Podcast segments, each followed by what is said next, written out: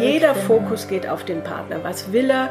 Äh, das berühmte Walking on Eggshells, auf Eierschalen laufen, damit man nur nichts macht, was seinen erneuten Zorn, seinen erneuten Vorwurf, seine erneute Kritik irgendwie erregen könnte.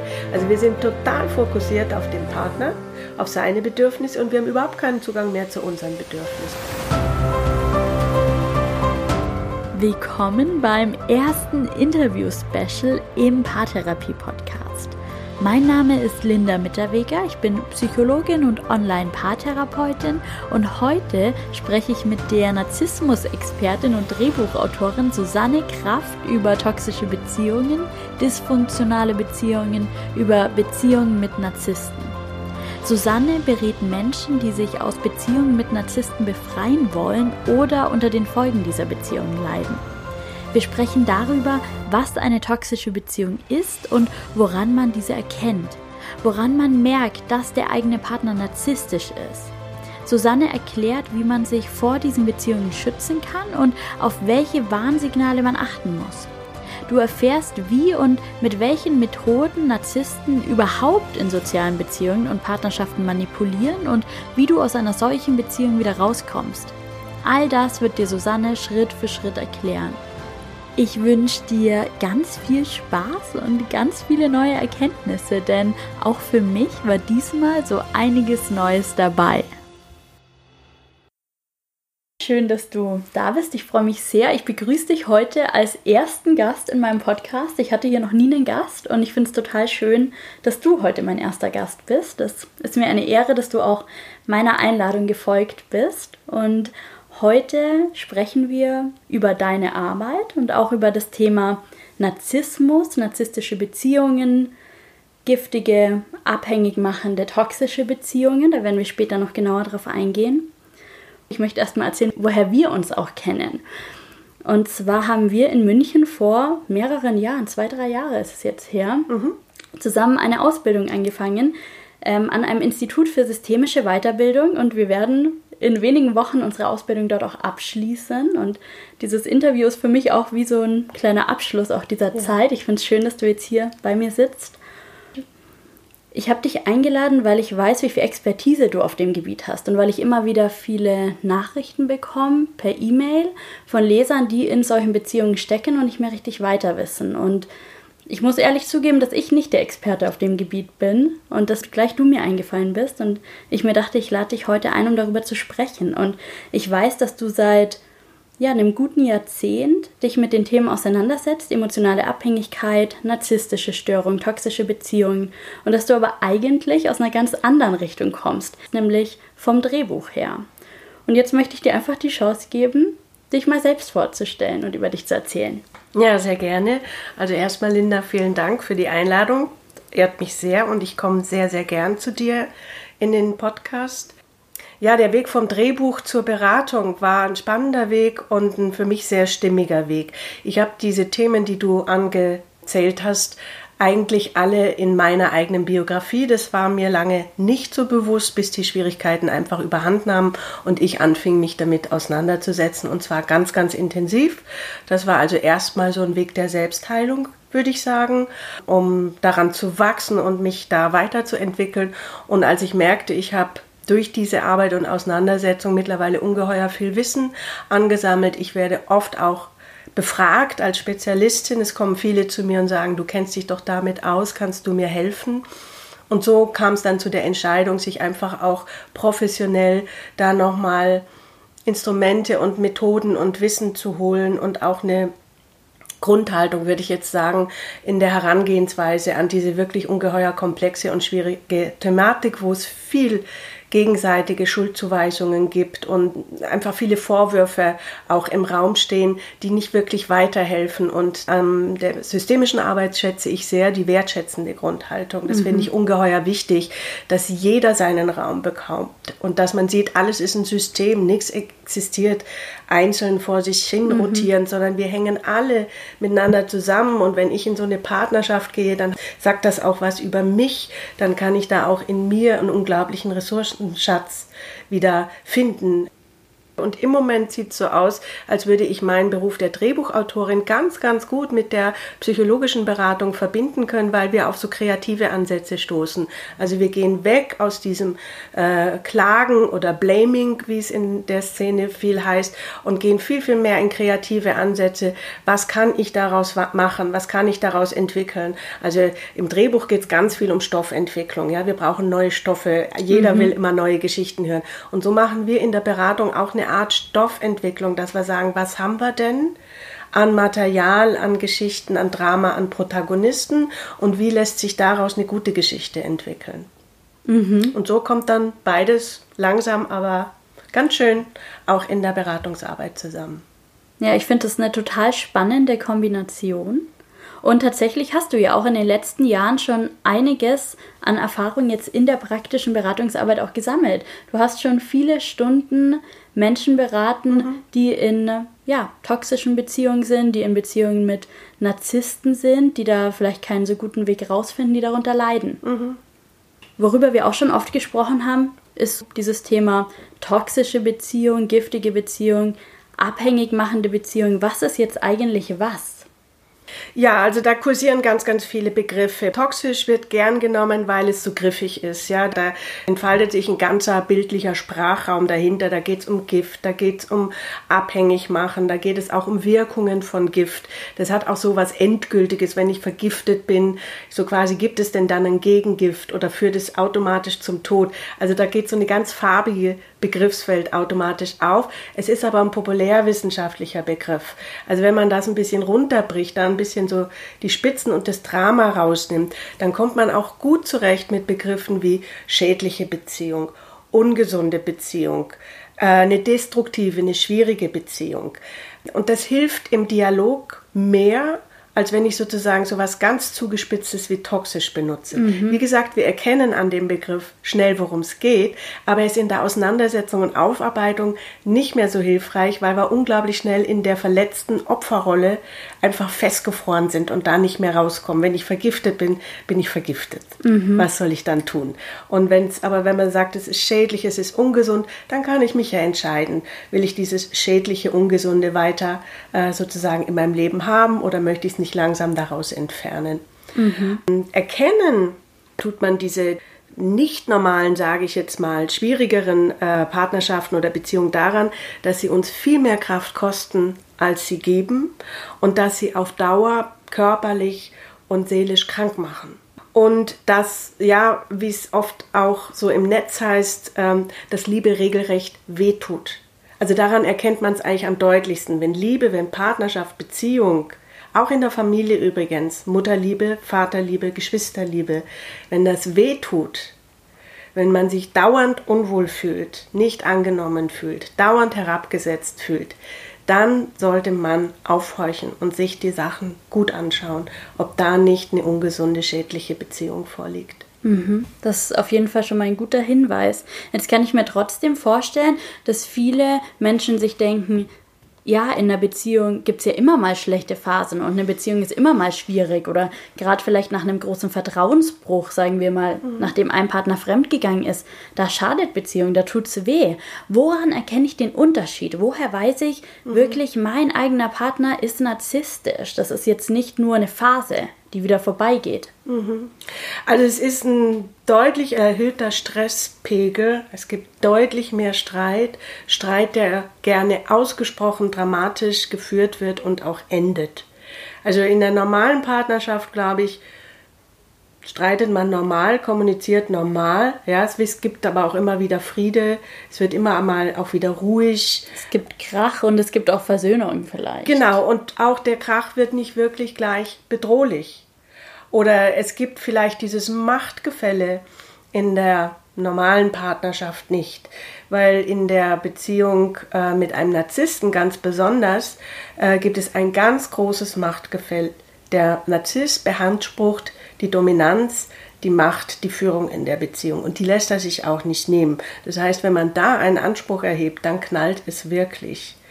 Und ähm, das macht auch die Abhängigkeit dann wiederum aus. Ja? Also wenn einer sagt, ich bin hier der Boss und ich unterwerfe mich ihm, gehe ich automatisch in die Abhängigkeit. Und auch daran erkennen wir dass wir uns eher in so einer schwierigen Beziehung befinden, wenn wir, äh, wenn der Gedanke an die Trennung ausgesprochen schwierig für uns wird. Also wenn wir uns nicht vorstellen können, uns zu trennen, wenn wir uns ein Leben ohne den Partner nicht vorstellen können, wenn das ein Ding der Unvorstellbarkeit ist, wenn das Ängste auslöst, gravierende, große Ängste auslöst. Wie, wie gesagt, eigentlich alles, was mehr und anders als normal ist. Niemand will sich trennen in der Partnerschaft, klar. Aber wenn man merkt, es geht nicht mehr, fängt man an abzuwägen, ja, und überlegt sich, wäre es nicht vielleicht besser ohne ihn oder mit jemand anders. Mhm. Äh, in der toxischen Partnerschaft, um den Begriff nochmal zu verwenden, ist es ein Ding der Unmöglichkeit. Es kommt einem Todesurteil gleich. Man kann es sich nicht vorstellen. Es ist unendlich schwer, an Trennung zu denken. Und wenn man dann äh, sich zu einer Trennung entscheidet oder eine Trennung abverlangt wird, ist es wirklich der reine Entzug. Mhm. Körperlich heißt, und seelisch, was hochinteressant ist, weil man hat ja keine Droge zu sich genommen, aber man hat einen körperlichen Entzug mit Schlafstörungen, Kopfschmerzen, Unruhezuständen, Schweißausbrüchen, alles, als hätte man jahrelang eine Droge genommen. Das ist wirklich Wahnsinn. Das mhm. heißt, diese Unfähigkeit, sich zu trennen, diese Unfähigkeit, sich zu lösen, trotz des Wissens, dass es nicht gut tut, dass mhm. es schädlich vielleicht auch mhm. ist, das zeigt ja, wie stark diese Abhängigkeit mhm. da wirklich ist. Gibt es jetzt Möglichkeiten, sich davor zu schützen, in so einer Beziehung zu landen? Gibt es Warnsignale? Womit solche Beziehungen, gerade wenn man es mit einem Narzissten zu tun hat, gerne beginnen, ist ein romantisches Feuerwerk, ein Fest der Liebe. Und da sollte man, also wenn es zu viel des Guten ist und wenn dieser Mann sofort einen Heiratsantrag macht oder einem 27 SMS am Tag schickt oder einen mit Geschenken überschüttet oder einen in die Augen schaut und sagt, du bist die, auf die ich mein Leben lang gewartet habe. Wir zwei sind seelenverwandt. Mit dir will ich fünf Kinder haben. Du bist die Liebe meines Lebens. Nicht, dass das verkehrt ist, das kann auch ernst gemeint sein, also da will ich niemandem irgendwie seine Romantik nehmen. Aber wenn es ein bisschen zu viel ist oder wenn man sich, sich denkt, das ist jetzt zu gut, um wahr zu sein, dieser Gedanke zu gut, um wahr zu sein, dann bitte, bitte, bitte genau hinschauen. Mhm. Vielleicht hat man Sechser in Lotto gezogen, vielleicht gibt es das auf dieser Welt, aber auf jeden Fall erstmal genau hinschauen. Mhm. Wie geht's mir dabei? Wie fühle ich mich? Gibt es irgendwie eine innere Stimme, die warnt, die irgendwie sagt, Moment mal, pass mal auf, lass den gern da sein, äh, seine Party da irgendwie organisieren und das berühmte Feuerwerk abbrennen, aber bleib du mal mit den Füßen auf dem Boden und lausch gut in dich hinein und gucke gut, ob dir das alles richtig vorkommt oder ob da irgendwelche Dinge nicht ganz stimmig sind, guckt er vielleicht oft auf sein Handy, was du dir nicht erklären kannst. Sind seine Augen vielleicht nicht warm, sondern eher kalt oder vielleicht verschleiert? Ähm, sind seine Gesten zu viel des Guten? Kommt er dir zu schnell zu nah? Will er zu schnell zu viel? Wenn du das merken solltest, dann versuch einen Schritt zurückzugehen wir haben immer so die Angst, also wenn, wenn uns einer quasi mit seiner Liebe überschüttet und sagt, du nur du allein und wir geben uns reserviert, dann haben wir Angst, wir verlieren diesen Menschen, der uns so liebt. Ich sage immer, einer, der dich wirklich liebt, der wartet sowieso auf dich. Den kannst du erstmal behandeln, als wäre er Luft. Weil ähm, der liebt dich ja. Das heißt, der hat viel Energie, der bringt viel Wärme, viel Liebe, viel Energie mit und der wird viel investieren, um sozusagen deine Gefühle langsam zu erobern. Ähm, also lieber einen Schritt zurückgehen, lieber sich den Menschen erstmal angucken, um zu gucken, ob er wirklich so ist oder nicht doch nur eine Mogelpackung, als was sich eben der Narzisst im Laufe der Zeit sehr bitter oft erweist. Okay, das bedeutet, wenn man das Gefühl hat, es geht hier alles zu gut, zu schnell, zu weit, einfach einen Schritt zurücktreten, in guter Verbindung mit dem eigenen Bauchgefühl sein, hast du auch gemeint. Unbedingt. Gut auf die innere Stimme, gut auf Signale hören und sich vielleicht einen Schritt zurücknehmen, ein bisschen Tempo rausnehmen und wenn es doch alles nur gut gemeint war, dann kann man trotzdem langsam weiter gemeinsam gehen und mhm. irgendwann das Tempo auch wieder erhöhen. Mhm. Aber einfach sich zurücknehmen und erstmal beobachten und schauen, was passiert. Wie reagiert die Person auch, mhm. wenn ich mich zurücknehme? Zum Beispiel, weil das wird, sollte es ein Narzisst sein, ihm nicht unbedingt sozusagen in seinen Kram und in seine Strategie passen, weil tatsächlich der Narzisst immer recht genau weiß, was er tut Er ist berechnend. Äh, er ist nicht wirklich empathisch, also emotional empathisch, sondern kognitiv empathisch. Das heißt, er liest sein Gegenüber, er scannt es komplett durch.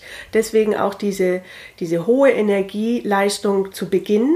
Es geht darum, dieses, den, den, das Gegenüber komplett sozusagen zu durchdringen, ja, mit allem, auch an seinen Schwachstellen, an seinen verletzten äh, Stellen relativ schnell zu identifizieren, weil all das wird später gegen diesen Menschen verwendet werden. Also im ersten Moment wirst du ungeheuer aufgewertet, ungeheuer hochgehoben, ungeheuer idealisiert und das kippt dann irgendwann ins komplette Gegenteil.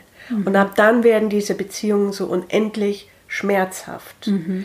Und diese, diese, diese Verführung der, der ersten Stunde, die sogenannte Love Bombing, also mit Liebe regelrecht zugeschüttet, zugebombt werden, dient wirklich dazu, dass du dich immer an diesen feurigen ersten Moment als Ideal eurer Beziehung erinnert wirst, erinnern wirst und dass er später tun kann, was er will, weil du sagst, aber es war doch, wir lieben uns doch so, wir sind doch seelenverwandt. Ich bin doch die Liebe seines Lebens. Wir hatten doch so eine grandiose Zeit, ganz zu Beginn. Das ist sozusagen die Droge, das ist das Gift, mit dem wird er dich ab jetzt am Laufen halten. Mhm.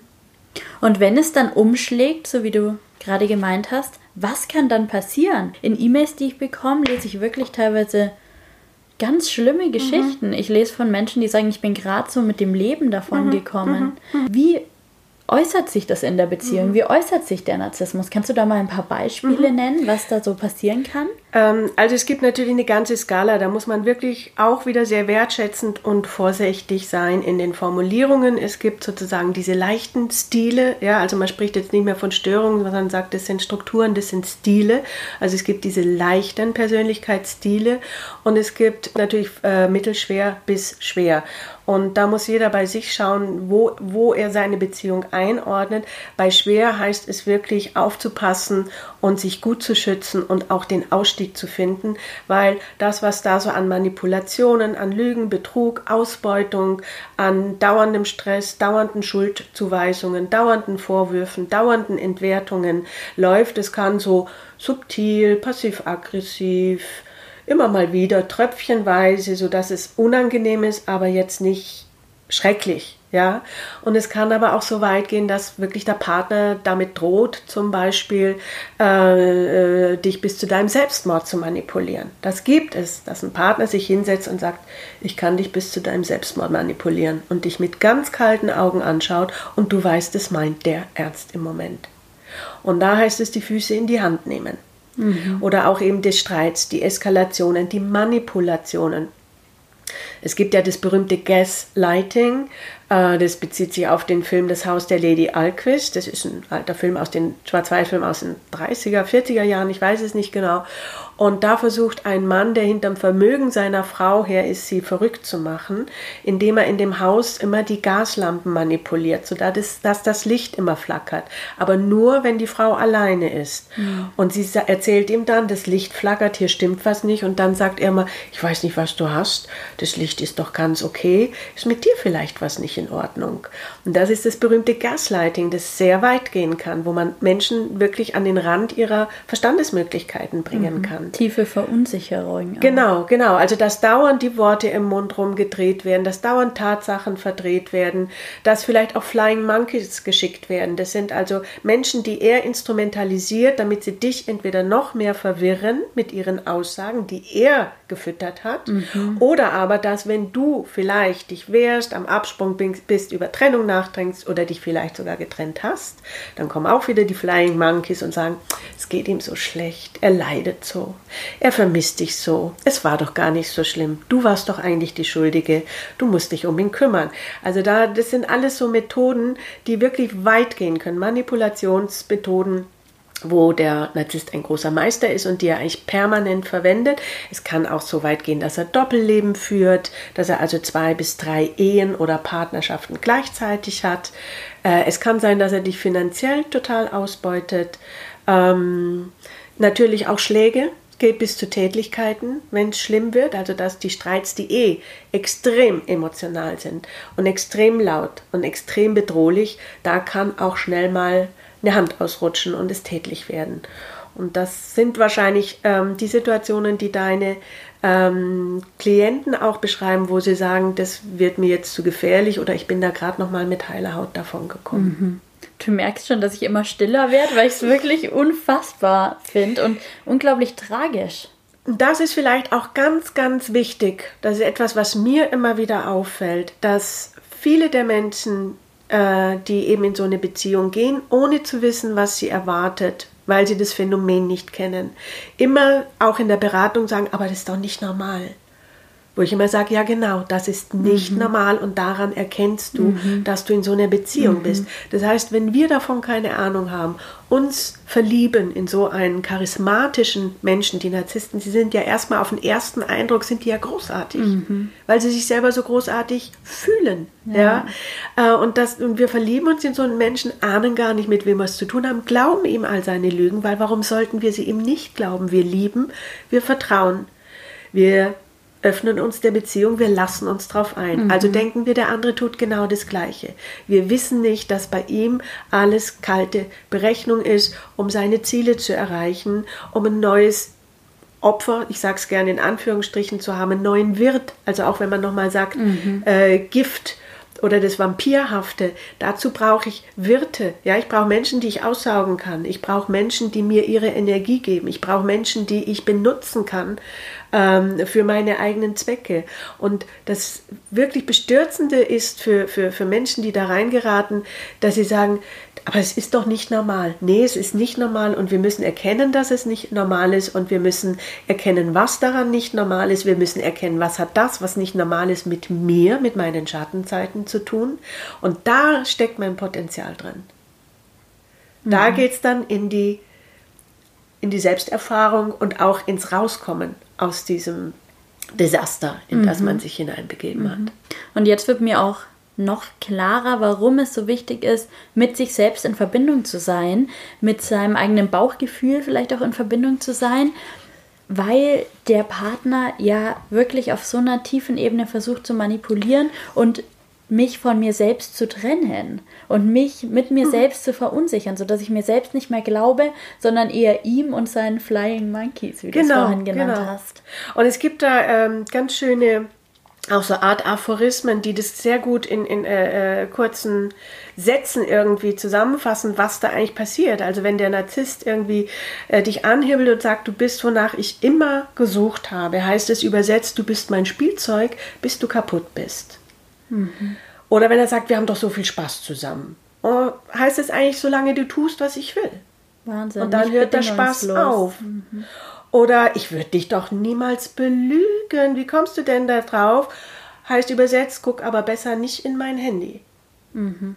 Oder ich liebe dich über alles, heißt zumindest bis du herausfindest, wer ich wirklich bin. Das Weil bedeutet, hinter der Maske was ganz anderes steckt. Jede Aussage ist an ganz starke Bedingungen geknüpft. Absolut. Rüber. Es Absolut. ist nicht frei, es ist nicht bedingungslos, es ist nicht annehmend. Und es ist nicht ehrlich und authentisch. Ja, absolut. Ja? Also die Worte, und das ist vielleicht auch etwas, was für die Menschen so schwer ist und weswegen der Abschied daraus so schwer ist, dass nicht so ist, wie es gesagt wurde, dass alles anders gemeint ist, als es ausgedrückt wurde, dass permanent Double-Bind und Subtext da ist, was ja auch wieder so verrückt macht, Maschinen sind. Mit Double-Bind kannst du Menschen verrückt machen. Du sagst was anderes aus, als was du wirklich verkörperst und ausdrückst. Und äh, dann wissen die Leute nicht, ja, welche Message gilt denn jetzt? Also mhm. wonach soll ich mich richten? Der hat gesagt, tu dieses und hat im gleichen Atemzug äh, verkörpert, tu aber lieber das. Mhm. Ja, und das macht es uns so schwer und ähm, deswegen ist es wirklich, wirklich der einzige Weg und sehr, sehr wichtig, ähm, rauszugehen, in Distanz zu gehen und zurück zu sich zu gehen und anfangen aufzuarbeiten. Mhm. Und damit sind wir gleich beim nächsten Thema. Wie komme ich aus so einer Beziehung wieder raus? Mhm. Der Weg raus fängt bei mir an, nehme ich an. Der fängt bei mir an. Und dann muss man eben gucken, was für eine Beziehung ist es. Wenn es äh, sozusagen eine noch nicht so lang dauernde Beziehung von zwei Menschen sind, die sich weder verlobt noch verheiratet haben, noch gemeinsam Besitz, noch gemeinsame Kinder haben, ist sicher eine Trennung leichter eventuell ähm, zu, durchzuziehen, als wenn Kinder da sind. Dann wird es besonders schwierig, weil selbst nach der Trennung ähm, sollte die gewünscht sein, ja, der Kontakt mit den Kindern organisiert und hergestellt werden muss. Also es ist äh, ein breites, ein weites Feld was ich äh, den Menschen aber auf jeden Fall rate, wenn sie überhaupt mal anfangen, drüber nachzudenken. Das ist ja erstmal ein ganz innerer Prozess. Man merkt, da stimmt was nicht, man merkt, das Unwohlsein ist riesig, man fühlt sich vielleicht auch gefährdet und überlegt, wie schaffe ich eventuell den Ausstieg oder will ich den Ausstieg überhaupt. Und da finde ich wichtig, dass man erstmal die Isolation aufbricht, weil das auch ein Teil dieser narzisstischen Beziehungen sind, dass der Narzisst auf jeden Fall äh, schaut, seinen Partner sozial zu isolieren. Das macht es ihm leichter, über den Partner zu verfügen. Wenn der noch einen vitalen Freundeskreis hat und äh, ganz viel Kontakt zu Familie und äh, zu Kollegen und so, dann ist der äh, viel zu gut vernetzt, als dass er sozusagen in diese Hörigkeit und Abhängigkeit gelangen dann kann. Dann fällt auch ziemlich schnell ziemlich vielen Menschen auf, dass da was nicht stimmt. Genau, genau. Also die soziale Isolation wieder verlassen, aufbrechen, sich öffnen. Ist oft ein schwerer Weg irgendwie zu den Freunden zu gehen, zur Familie zu gehen, äh, die sowieso vielleicht schon gewarnt haben und gesagt haben, da stimmt was nicht, der gefällt uns nicht, äh, geht's dir denn eigentlich gut? Und da hat man immer gesagt, alles bester Ordnung. Und jetzt muss man da äh, hin zurück, um zu sagen, war vielleicht doch alles nicht so gut, ist vielleicht doch alles nicht so gut. Ich würde da jetzt gerne mal drüber reden, wie es mir geht oder was da so passiert bei uns. Aber das ist ein ganz wichtiger erster Schritt, einfach um, um, um, um sich Zeugen zu suchen, um sich Rückhalt zu suchen, Unterstützung zu suchen und vielleicht auch schon im Hinterkopf planen, wie ein Ausstieg gelingen kann, ähm, ob man vielleicht da irgendwo temporär wohnen kann, äh, äh wenn man Arbeitsplatz wechseln muss oder vielleicht auch den Ort wechseln muss, also wer einem da alles hilft dabei vielleicht. Und überhaupt auch wieder andere soziale Kontakte weg aus dieser Blase, in der man sich die ganze Zeit befunden hat. Und auch wieder mehr Spaß haben, Sport machen, in Bewegung kommen, ähm, einfach mal wieder, sind wir wieder beim Wort, normale Dinge tun und nicht immer mhm. dieses ungeheuer belastete und eingefärbte. Das ist ein erster wichtiger Schritt. Äh, zweiter wichtiger Schritt, eine gute Selbstfürsorge. Also gucken, ich ernähre mich gut, ich schlafe ausreichend, ich mache eben Sport, ich bewege mich, ich gehe aus dieser Starre auch ein bisschen raus, aus diesem Opferhaltung, aus diesem, es hilft ja alles nichts. Also einfach wieder in Bewegung gehen, in Körperkontakt gehen, vielleicht auch eine Achtsamkeitsmethode erlernen äh, oder Yoga machen, meditieren anfangen, solche Dinge. Ich weiß, ist mittlerweile inflationär, jeder soll das tun. Ich sage trotzdem, macht es, es bringt wirklich was, weil gerade Achtsamkeit und Meditation ist wieder Kontakt mit dem eigenen Selbst. Mhm. Und der geht in dieser Beziehung ganz, ganz stark verloren. Zu sich selbst. Jeder Fokus geht auf den Partner. Was will er? Äh, das berühmte Walking on Eggshells auf Eierschalen laufen, damit man nur nichts macht, was seinen erneuten Zorn, seinen erneuten Vorwurf, seine erneute Kritik irgendwie erregen könnte. Also wir sind total fokussiert auf den Partner, auf seine Bedürfnisse und wir haben überhaupt keinen Zugang mehr zu unseren Bedürfnissen. Und es ist ganz wichtig, dahin zu gehen. Was brauche ich jetzt? Was tut mir gut? Und es können klitzekleine Sachen sein. Das kann wirklich ein Spaziergang sein, eine halbe Stunde mal raus das kann, äh, ich will mal wieder einfach in Ruhe lesen. Oder ich muss mal über was ganz Weiches streicheln. Oder ich brauche jetzt vielleicht ein Stofftier, an das ich mich klammern kann, weil das irgendwie, das tut mir jetzt so gut. Mhm. Da ist der Fantasie überhaupt keine Grenzen gesetzt. Hauptsache Dinge, die wirklich mit mir zu tun haben und die wieder für Wohlgefühl und sorgen und auch das etwas Frieden einziehen kann. Mhm. Und als nächster Schritt natürlich dann am besten, wenn Freundeskreis und, und diese selbstfürsorgenden Tätigkeiten und Aktionen nicht ausreichend sein sollten, sich eine gute Beratung und Begleitung suchen. Zumindest für die erste krasse Zeit, dass man da jemand hat, der einen wirklich gut durchcoacht, einem auch vielleicht viel erklären kann und äh, über Aufgabenstellungen vielleicht auch ähm, neue äh, Skills oder neue Strategien äh, entwickeln hilft. Mhm.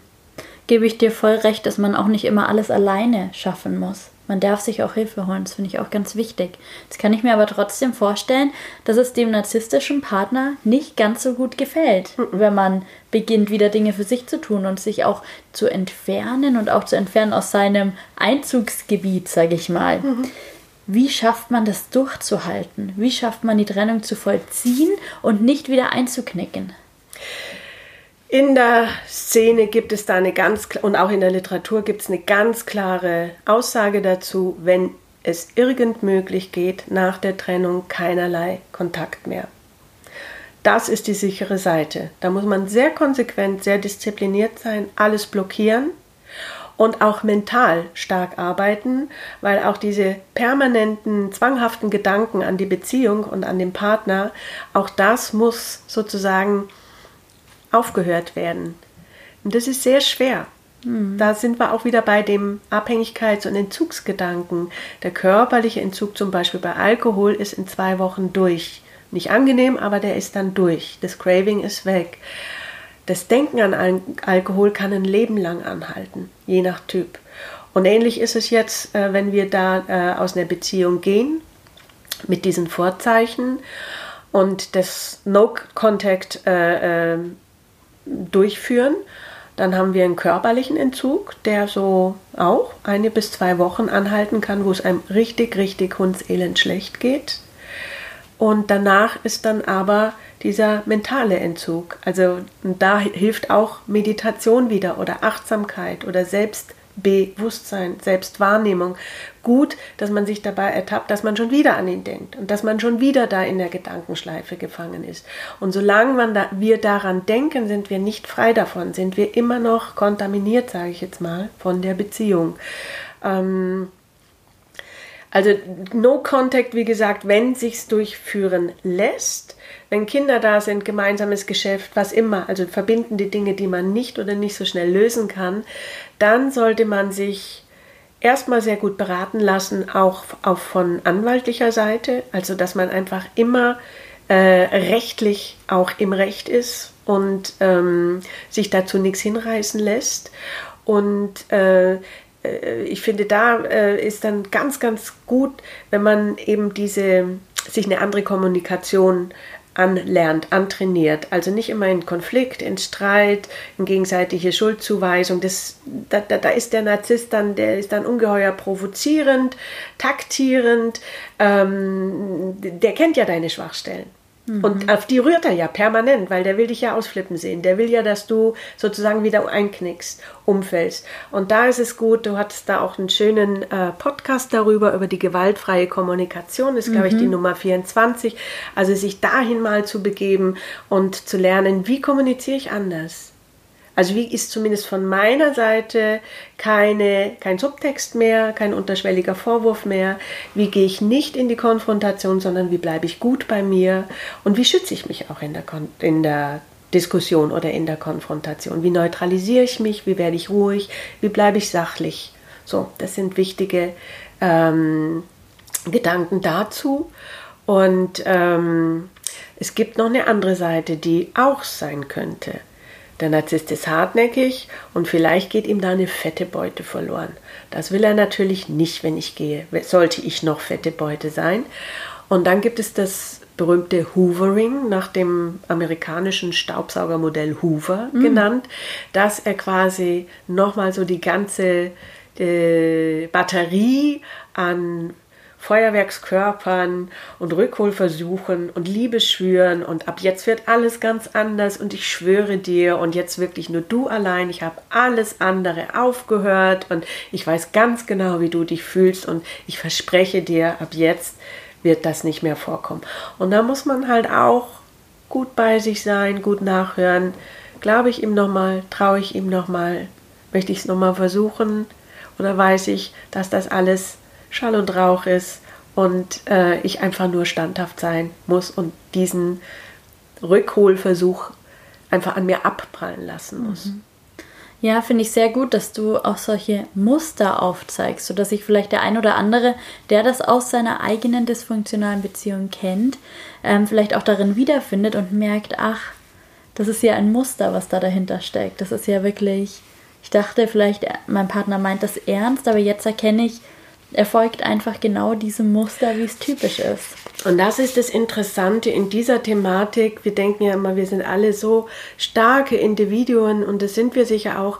Aber tatsächlich, der, der, der, der Narzisst hat ein striktes Verhaltensmuster, das, wenn man es mal durchgearbeitet hat, ziemlich transparent ist und ziemlich gleichförmig ist. Und auch die narzisstischen Beziehungen sind so, ja, aus, nicht gerade auswechselbar, aber folgen so den immer gleichen mhm. Mustern und, und auch das Verhaltensrepertoire des Narzissten ist sehr überschaubar, wenn man es mal Doch kennenlernt hat. hat mhm. ja.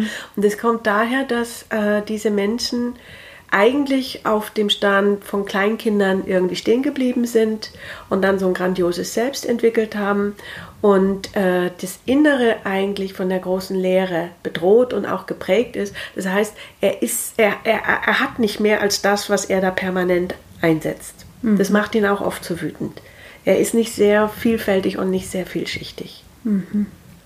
Schwierige Persönlichkeit. Absolut. Absolut. Jetzt hast du ja in den letzten Jahren auch sehr viel Erfahrung gesammelt. Und ich würde dich gern so auch zum Abschluss dieser Folge fragen, was sind deine drei ultimativen Tipps für Zuhörerinnen und Zuhörer, die jetzt vielleicht auch merken, dass sie möglicherweise davon betroffen sind, mhm. dass sie schon mal so also eine Erfahrung in ihrem Leben gemacht haben. Welche drei Tipps kannst du zum Abschluss noch mitgeben? Mhm.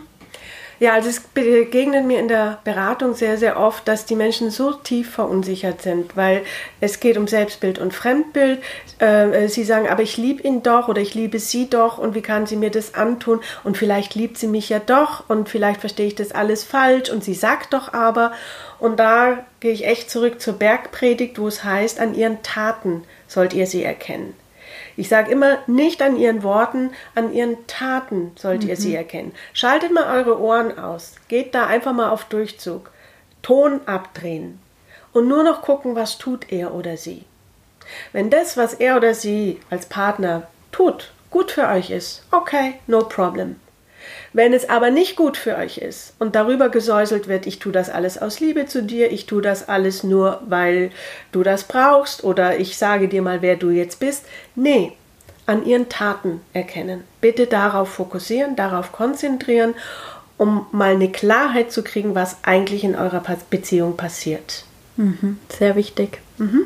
Und das kann man sich gut merken und das ist auch sehr bildhaft. Ja. Also ich, ich, ich höre mal nicht hin, sondern ich, ich schaue nur, was er oder sie tut. Das gibt mir sofort Erkenntnisse, die ich vielleicht gar nicht haben will, aber die mir sehr helfen auf meinem mhm. Weg. Und der zweite Tipp ist auch wieder so eine sprachliche Geschichte. Das Orakel von Delphi sagt nicht, erkenne deinen Partner, erkenne Peter oder Knut, sondern es sagt, erkenne dich selbst. Und es ist ganz wichtig, wenn ich Probleme in meiner Partnerschaft habe und sage, das liegt an ihm oder an ihr, dann komme ich nicht sehr weit. Wenn ich aber sage, ich gucke jetzt mal bei mir nach, was das mit mir zu tun hat. Und gerade ähm, äh, in der äh, Narzissmusbeziehung wird viel gespiegelt auch. Das heißt, viel, was der Narzisst tut, hat mit mir zu tun. Mhm. Und wenn ich mich das traue, mir das anzugucken, mich auf diese Selbsterfahrung einzulassen, dann werde ich sehr weit kommen. Und, Und dann ist auch viel Glück auf dem Weg. Super. Und genau. das muss ich ja auch nicht immer alleine machen. Auch hier nochmal der Hinweis, man kann sich da Unterstützung holen. Absolut. Es kann gut tun, mal von außen auch drauf schauen zu lassen, mal mit jemandem zusammen zu reflektieren wenn ich alleine vielleicht auch mich den Weg nicht gehen traue. Eben, dass ein jemand bei der Hand nimmt, unterstützende äh, Methoden auch anbietet, äh, einem vielleicht auch überhaupt erstmal eine Einführung gibt in, in innere Anteilearbeit oder in Schattenarbeit. Das sind ja so eigene Methoden, die, die es gibt in dem Beratungs- und psychologischen Bereich. Und da ist es, da kommt man sicher besser und schneller voran, wenn man sich mal eine Zeit lang begleiten lässt, als wenn man sich das alles mühsam selbst irgendwie anliest und antrainiert. Da auch da ist der Dialog so fruchtbar und mhm. so weiterführend.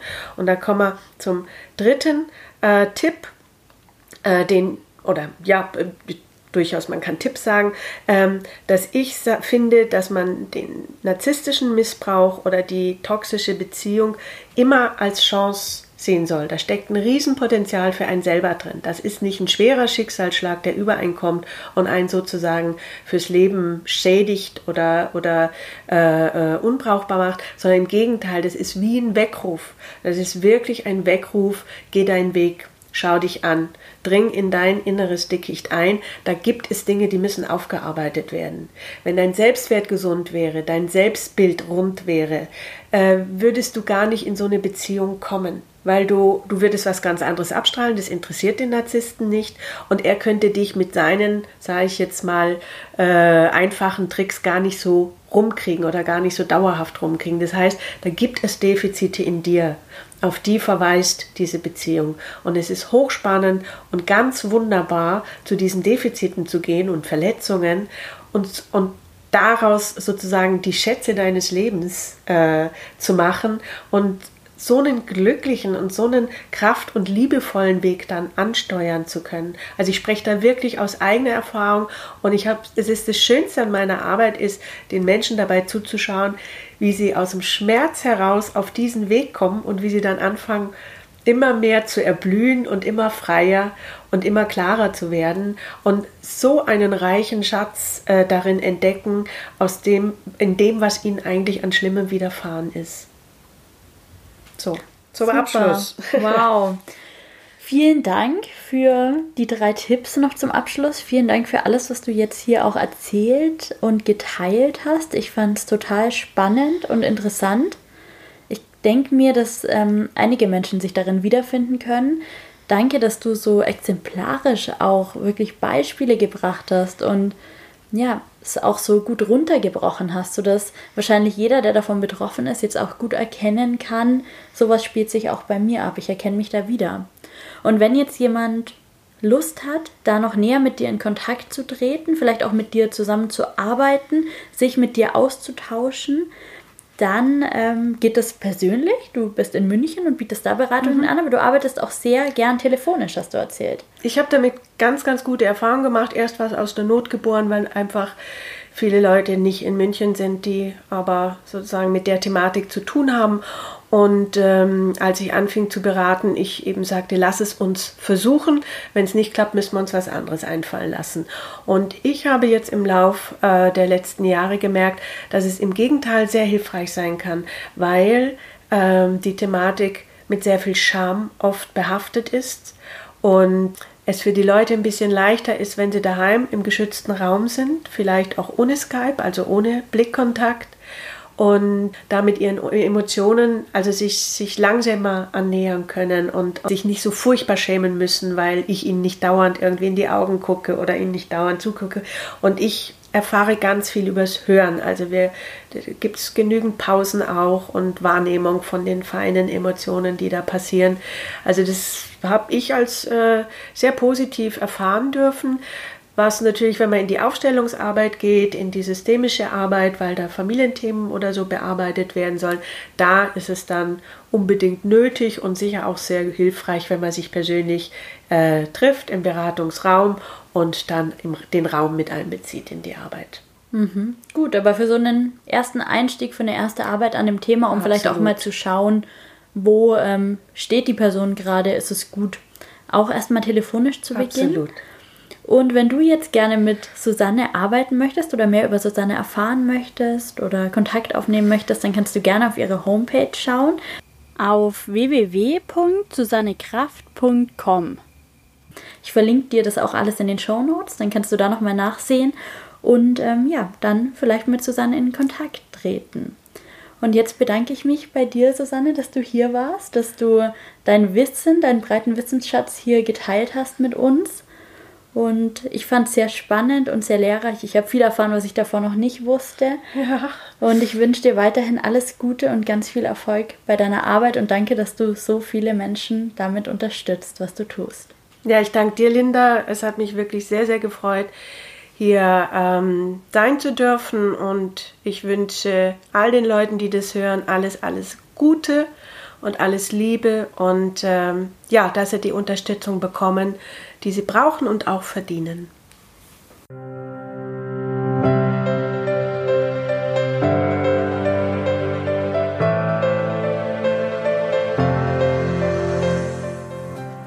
Danke, dass du in dieser Folge wieder dabei warst.